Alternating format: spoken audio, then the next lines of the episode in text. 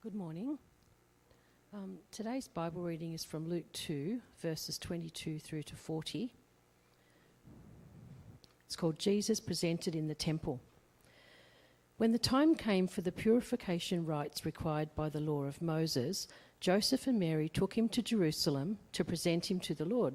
As it is written in the law of the Lord, every firstborn male is to be consecrated to the Lord and to offer a sacrifice in keeping with what is said in the law of the Lord a pair of doves or two young pigeons. Now there was a man in Jerusalem called Simeon who was righteous and devout. He was waiting for the consolation of Israel, and the Holy Spirit was on him. It had been revealed to him by the Holy Spirit that he would not die before he had seen the Lord's Messiah. Moved by the Spirit, he went into the temple courts. When the parents brought in the child Jesus to do for him what the custom of the law required, Simeon took him in his arms and praised God, saying, Sovereign Lord, as you have promised, you may now dismiss your servant in peace. For my eyes have seen your salvation, which you have prepared in the sight of all nations, a light for revelation to the Gentiles, and the glory of your people Israel. The child's father and mother marveled at what was said about him. Then Simeon blessed them and said to Mary, his mother, This child is destined to cause the falling and rising of many in Israel, and to be a sign that will be spoken against, so that the thoughts of many hearts will be revealed. And a sword will pierce your own soul too. There was also a prophet, Anna, the daughter of Penuel of the tribe of Asher. She was very old. She had lived with her husband seven years after her marriage and then was a widow until she was 84. She never left the temple, but worshipped night and day, fasting and praying. Coming up to them at that very moment, she gave thanks to the God. She gave thanks to God and spoke about the child to all who were looking forward to the redemption of Jerusalem. When Joseph and Mary had done everything required by the law of the Lord, they returned to Galilee to their own town of Nazareth. And the child grew and became strong. He was filled with wisdom, and the grace of God was on him.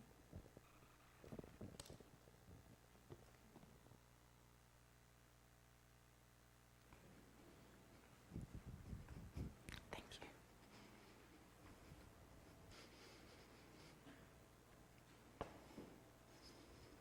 All right, hello again.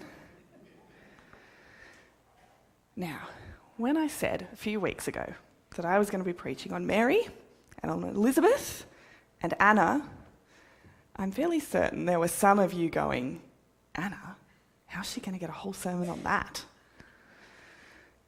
And I was one of them, but I thought I would give it a go anyway. Um, but I actually think we've got some good stuff here to work with. Uh, but I want to start with a story. Um, I have a little sister. I have a little brother as well, but he's not part of this story. Uh, I have a little sister, and she is married. She's got a couple of kids. Um, it's actually her daughter's birthday a week from tomorrow. Shares a birthday with Jesus. That's pretty special. But a few years ago, um, my now brother in law came to our family and he said, Look, I want to ask Sarah to marry me. And we thought, Yeah, okay, he's pretty all right. We like this guy. He's been around for a while. And he organised a really amazing day for my sister. And I have to say, she's a bit obtuse. She did not. She did not figure out what was happening. This was a whole day event, finishing with a proposal at sunset. And she had no idea the whole day what was going on. He involved the whole family in this day. Um, he'd organised, uh, I guess you will call it a scavenger hunt. He had driven her all around Sydney to all of these different parks that they had been to at different parts of their relationship. And it had finished at a park on a river, and she was blindfolded, and the whole family was there. She took off her blindfold. It was very, very, very beautiful and romantic. And then we went from the park, where the whole family, both sides of the family, all of their friends, a whole lot of us there, went straight from the park. I need to stress the timeline. We went straight from the park to a restaurant that was less than five minutes away by car. So we packed up all the, you know, candles and things from the, it was very elaborate. We packed everything up from the proposal, and then we drove less than five minutes to a restaurant. And as we arrived in the restaurant, my brother in law's sister, who had her phone in her hand, she went like this Mum, have you already put it on Facebook? To which her mother replied, Of course. So at this point, her son and my sister have been engaged for maybe half an hour. We have not told grandma. Yes, grandma is on Facebook. We haven't called any aunties and uncles. My brother in law is from the Philippines. He had not called any family in the Philippines. This was not her announcement to make. Now I understand. I understand because I was really excited too. But I had not put it on Facebook or any other social media because it's not my announcement to make, is it? It's my sister's announcement to make. And after she had made her announcement, and after she had called all the, all the right people and, and made sure people heard it from her first, and then put it on social media, then I was allowed to make that announcement to people who I knew, right? There's, a, there's an order of things here. This is my news. I will share it first. And after I've shared it, you are welcome to tell other people. But don't steal my thunder. I actually think what we're seeing here uh, is, is a little moment of someone stealing someone else's thunder. Uh, but I don't think it's quite as bad as announcing someone else's engagement on Facebook. Uh, it's a little more subtle than that, but I, I, I think you can see it in the text. But before we get to that, let's just catch up a bit. Last week, uh, actually, we'll go two weeks ago, we started with Elizabeth. We heard how this elderly woman was going to have a baby. It's wild, but she did have a baby. And then we heard last week about how this young unmarried virgin was going to have a baby. She also, at this point in time, has now had her baby. We're not going to hear about anyone else having a baby today. We're going to give it a rest with the babies. We're going to talk about some grown ups now. So, the timeline on this is we have this wonderful scenario here. Mary has had her baby, and she's had a visit from the shepherds. Eight days after Jesus was born, he had to be circumcised according to Jewish law. And at the circumcision ceremony is when they announce the name of the baby. Big deal, all the friends and family, probably a nice lunch afterwards. I don't know how they did it back then, but we can imagine that this was quite a big deal. So, Jesus is eight days old at his circumcision, and then at 40 days old, two important things happen. The first one happens to every woman every single time she has a baby, because when you have a baby under Jewish law, you are unclean right? Spiritually, ritually, for a certain amount of time. And so, 40 days after you give birth, ladies, you have to go to the temple um, and you have to offer a sacrifice. Of course, you're unclean, so you're not allowed into the temple. So you, um, they, they would have had special ways for a, a, family to contact a priest who would offer the sacrifice on their behalf, so that the woman would be then clean and she could enter the temple again and participate in regular worship, in regular Jewish life. The second thing is one that happens when there is a firstborn son. Okay? This is not for every baby, this is for the firstborn son in the family. At 40 days old, he has to be consecrated to the Lord, presented in the temple. And so, obviously, given these things have to happen on the same day, we're going to do them at the same time. We're not going to go to the temple twice in one day. So, Mary has gone and had her, her, her sacrifice offered. She's been cleansed. She comes into the temple with baby Jesus to present him, and that's where all of the events that we're going to talk about today happen. And then later, depending on who you talk to, a few weeks to a few months later, that's when this happens. Okay? This is really disappointing for some people. The wise men were not at the manger. Um, a few. Uh, a few weeks or, or, potentially even a few months, depending on who you talk to, is when the, the Magi come and they tip off Herod and they uh, come and they see Jesus, and then Herod decides to kill all the babies, and then they have to run away to Egypt for two years. Okay? So in the timeline, we're in between the manger and the Magi. That's where this is happening. Okay, so we can imagine this is a pretty special baby, a pretty special day, sorry, for Mary and Joseph. They get to present their baby in the temple. They've probably seen other friends and family members do this and probably feeling really excited and special. And so they walk into the temple and they meet two important people. Now, with both of these people, what you just heard read out, thank you, Margaret. What you just heard read out today is every single thing we know about these people. We don't get them in Matthew or Mark or John. We don't hear about them anywhere else. This is everything we know. So, at a quick glance, they get like what, a couple of sentences each? It's not a lot. But I'm going to start by introducing them because I think it's good to know the background of these people before we get into what happened, because that's going to give us a little bit of information about why what happened is significant. So, the first person they meet is this guy called Simeon. What do we know about Simeon? He is a man who is described as righteous and devout. And in a time when the Holy Spirit was not available to everyone, because this is before Pentecost, so not everybody has the Holy Spirit, only a select few receive the Holy Spirit at this time. Simeon has the Holy Spirit. Often in Old Testament times and pre Pentecost times, when people receive the Holy Spirit, we're kind of told why or how, and kind of makes sense. You know, they receive a Holy Spirit in a moment where they need it because God has prepared them for something, but this seems like Simeon has had the Holy Spirit upon him for some time. Um, that's a pretty big deal.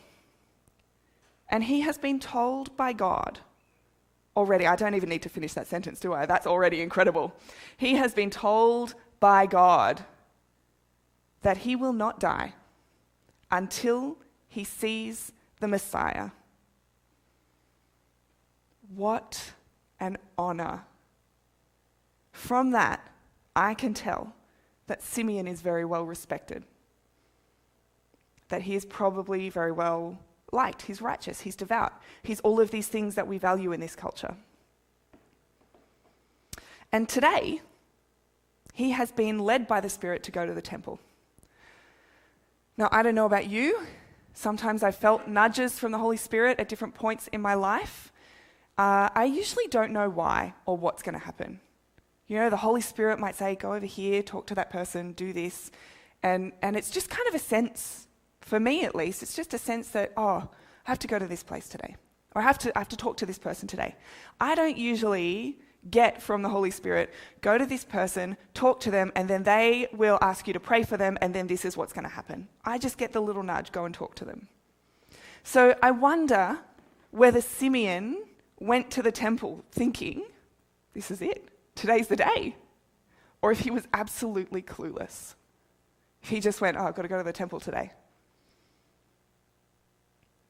Either way, his life dream, the thing that God has promised him, is happening today. And then, of course, the other person we meet is this woman, Anna. What do we know about Anna? We know that she's old. We know she's a widow. Tells us that she lived with her husband for seven years before he died. Now, because I work better with kind of concrete information. Women got married between kind of 12 and 16 ish back in those days.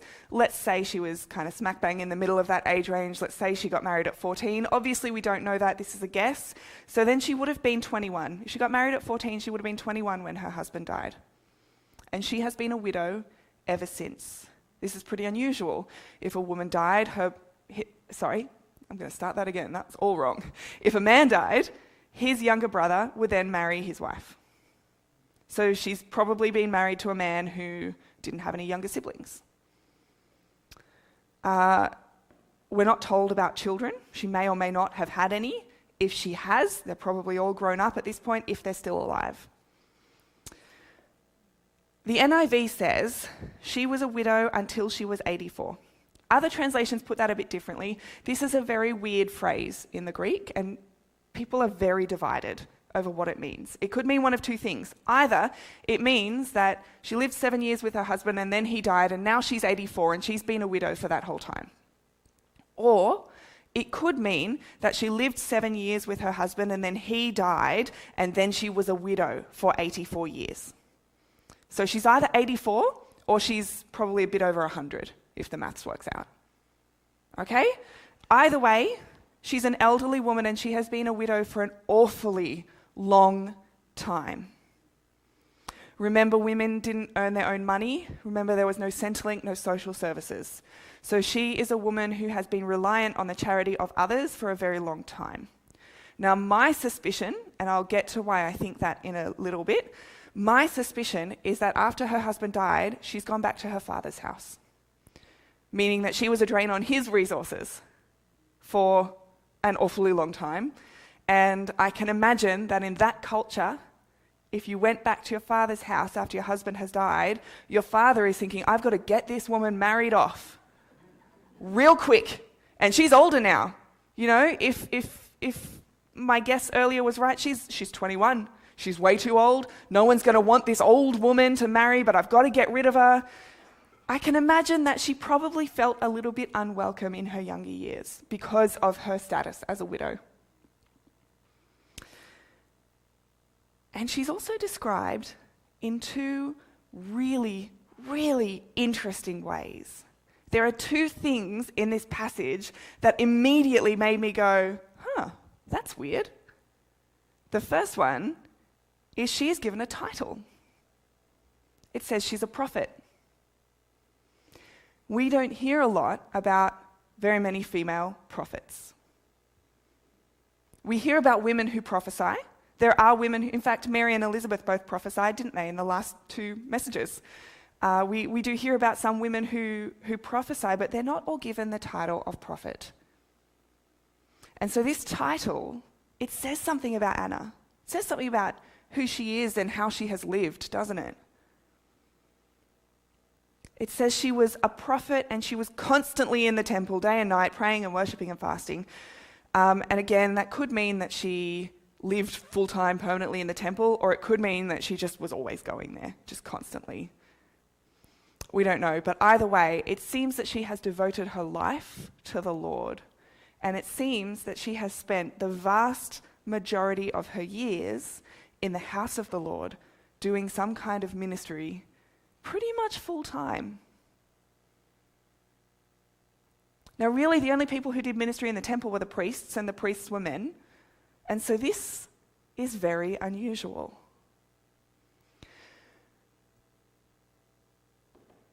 We don't often get to see a woman in full time ministry in the temple. And so this is a woman who is singular, she's unusual.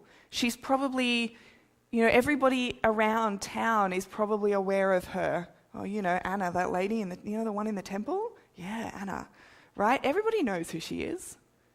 Maybe they think she's a bit of a weirdo, right? Women don't do that sort of stuff, come on. But she's there.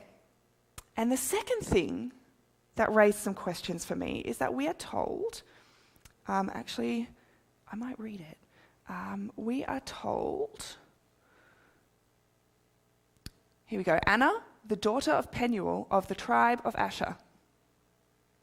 There's two unusual things in that. Because there's not a whole lot of people in the New Testament whose tribe we're told about. There's a few, not many. Sort of becomes a bit unimportant after that. You know, after the gospel is for everyone from all the nations, we start being a little bit less worried about whether you're from David or Asher, you know? But we're told this, and we're told she is we're told she is the daughter of, so she's, she's connected with her father and not with her husband. Now that's weird, right? When you marry, you belong to your husband now, you don't belong to your father anymore. Settle down, Peter. My goodness. Um, and so she should be, list, even though her husband is dead, she should be listed with her husband under his tribe. And yet we're told that she's under her father's tribe. We're told that she's from the tribe of Asher. So that's why I think she went back to her father's house after she was widowed, because she's listed here under his tribe. And it seems weird to do that unless she went back to his household. Um, but again, that's just my thinking. There's, there's nothing in Scripture that confirms that 100%. Um, the other thing is, does anyone know, just a little bit of trivia here, does anyone know where the tribe of Asher had their land? No? It was way, way, way up in the north. Way up in the north. And so you might remember in the Old Testament when there's some trouble, there's always trouble in the Old Testament, isn't there? There's some trouble and Israel splits in half, and you've got um, the southern kingdom and the northern kingdom. And the northern kingdom has a series of really bad kings over and over again. And the southern kingdom has a series of bad kings with every now and then they kind of get a good one in there, right? And the northern kingdom is just constantly being attacked. Right? They're taken over by Babylon, they're taken over by Assyria, they're just constantly at war, it feels like, in the Old Testament. And so she's from the tribe of Asher, which is way up in the northern part of the north kingdom. There's nothing north of them in Israel. And here's where things get really interesting. You might remember in the Old Testament that the northern kingdom were conquered by Assyria. This happened in the 8th century BC, and Asher and the other northern tribes were kind of carried off, and we never hear from them again. We actually don't really know what happened to them after that. Did they stay there? Did they come back? Did they conquer Assyria? I feel like if they conquered Assyria and returned home victorious, we might have heard about it. We don't know what happened to them. Some historians actually call these the lost tribes of Israel because they just kind of disappear. There is, um, we'll call it tradition, that tradition tells us that a remnant from these tribes did come back to their ancestral lands in the Northern Kingdom. But I want to stress that this is tradition and not historical evidence. That's not to say that it's wrong, but it's to say that we, we just don't know. So the fact that Anna, a woman from the tribe of Asher, is anywhere in Israel, it's pretty unlikely. But she's there. That's pretty impressive. The fact that she's made it all the way down to the southern kingdom, okay, I'm starting to get a bit confused, but right? She's in the temple. She has a faith in God. She's not off being Assyrian. This shows me that the fact that she is here is an act of God. God has prepared her to be here. God has prepared her for this moment. How else could she be here? So, we actually know quite a lot, actually, about Anna from those couple of verses that she gets there. I really love when you start digging into scripture and all of a sudden all of these things come out that you're like, wow, that was two sentences, and I have no idea how that much information was crammed in there. But we get a fair bit, and I think we can imagine what her life must have been like. Pretty hard, pretty lonely at times, but filled with worship and ministry for the Lord. So we've got Simeon, we've got Anna. Both of them are in the temple on the same day, and both of them are among the first people ever to meet the Messiah. Right, we've had a couple of shepherds meet them. There've probably been some family members at the birth, obviously, and then also at the um, circumcision. But these are really, other than the shepherds, these are the first people we're told about. These are the first people who make it into Scripture who meet Jesus after, his, after the shepherds, which is a pretty big deal, I think. So Mary and Joseph, they come into the temple, they've got their bundle of joy. Mary's probably fresh from her purification sacrifice. And very quickly, when they arrive, they meet this guy, Simeon. And he comes up to them and he kind of gently takes the baby in his arms. And he has this really beautiful, intimate moment with God where he basically says, Thank you, God, for keeping your promise to me. How incredible that I get to be here and, and meet this person. It's really private. And, you know, I don't think this is something that people would have overheard. It seems from scripture like probably only Mary and Joseph really were hearing this conversation. And then he turns to Mary and he kind of briefly has a couple of things to say to her. And then, just as that moment is happening, Anna appears and she starts loudly giving thanks to God and speaking about Jesus and how he's the Messiah to everyone who is around. I would say this is the first sermon preached in a church about the Messiah. Right? Now, of course, there were prophecies about the coming Messiah. I don't want to detract from those, those are really important. Those are part of how we know that Jesus is the legitimate Messiah, is because of all of these Old Testament prophecies. But after Jesus is born, this is the first message, right? This is a big deal. And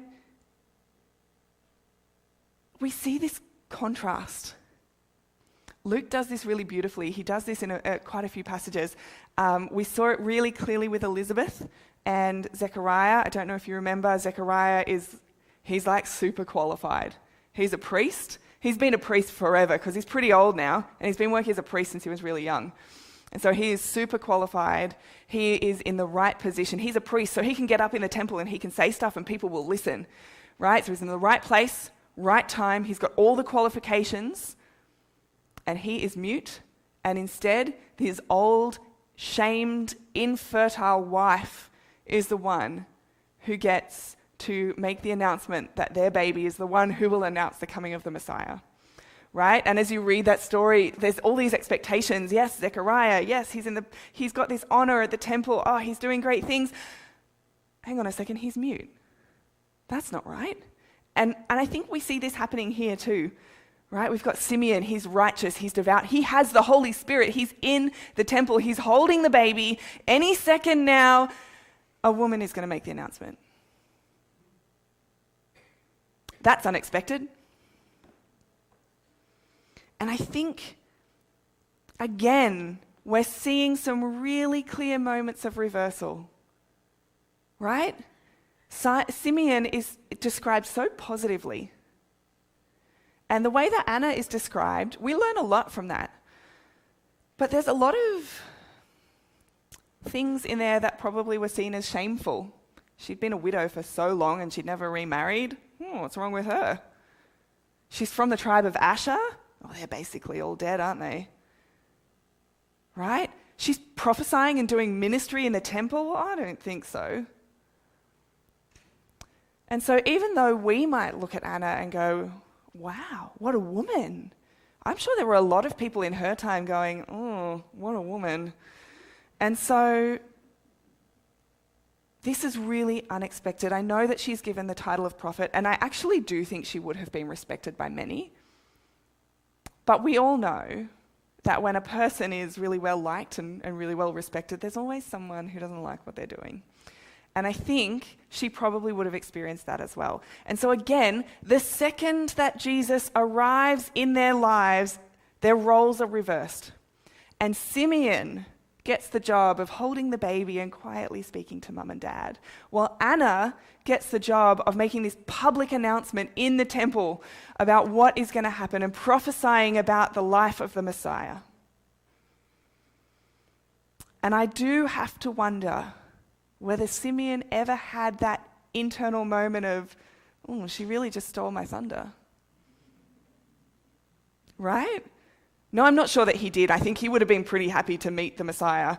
Um, what does he say? Sovereign Lord, as you have promised, you may now dismiss your servant in peace, for my eyes have seen your salvation, which you have prepared in the sight of all nations. Right? He sounds pretty satisfied. He's like, okay, God, I can die in peace now. But I wonder if other people thought, hmm, she kind of stole his thunder there. Maybe Simeon should have been the one to announce that. Isn't it interesting that the second Jesus arrives in their lives, it's flipped? The upside down kingdom has arrived. The first shall be last, and the last shall be first. And there's not to say that there's anything wrong with Simeon, because there's really not. He is righteous, he's devout, he's got the Holy Spirit, he is doing what the Lord has called him to do. But isn't Anna doing just the same thing?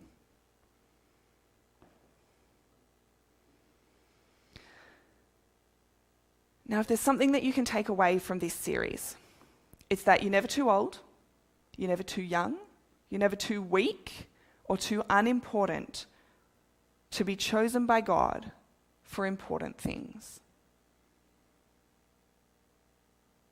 Right? Elizabeth, Mary, Anna, not the people who humans would have chosen at that time to do these important tasks. But God still chose them. 1 Corinthians 1 27 and 28 tells us that God chose the foolish things of this world to shame the wise.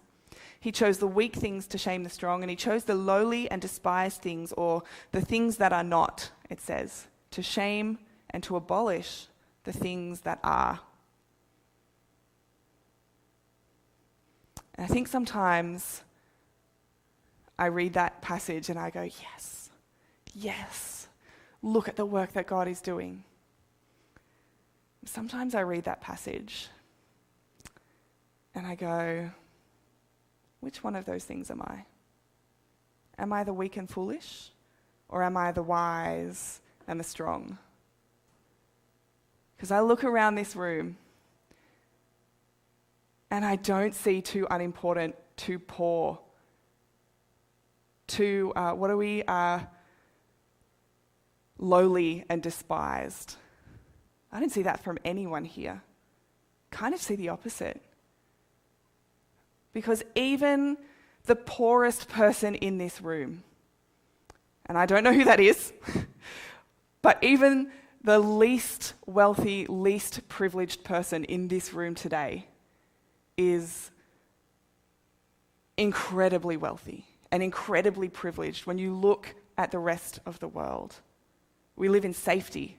We live in houses or apartments, but we have roofs over our heads. And if we don't have roofs over our heads, it's because we've chosen to, right? We've chosen to live in a van or travel permanently, or, you know, we have the freedom to make that choice.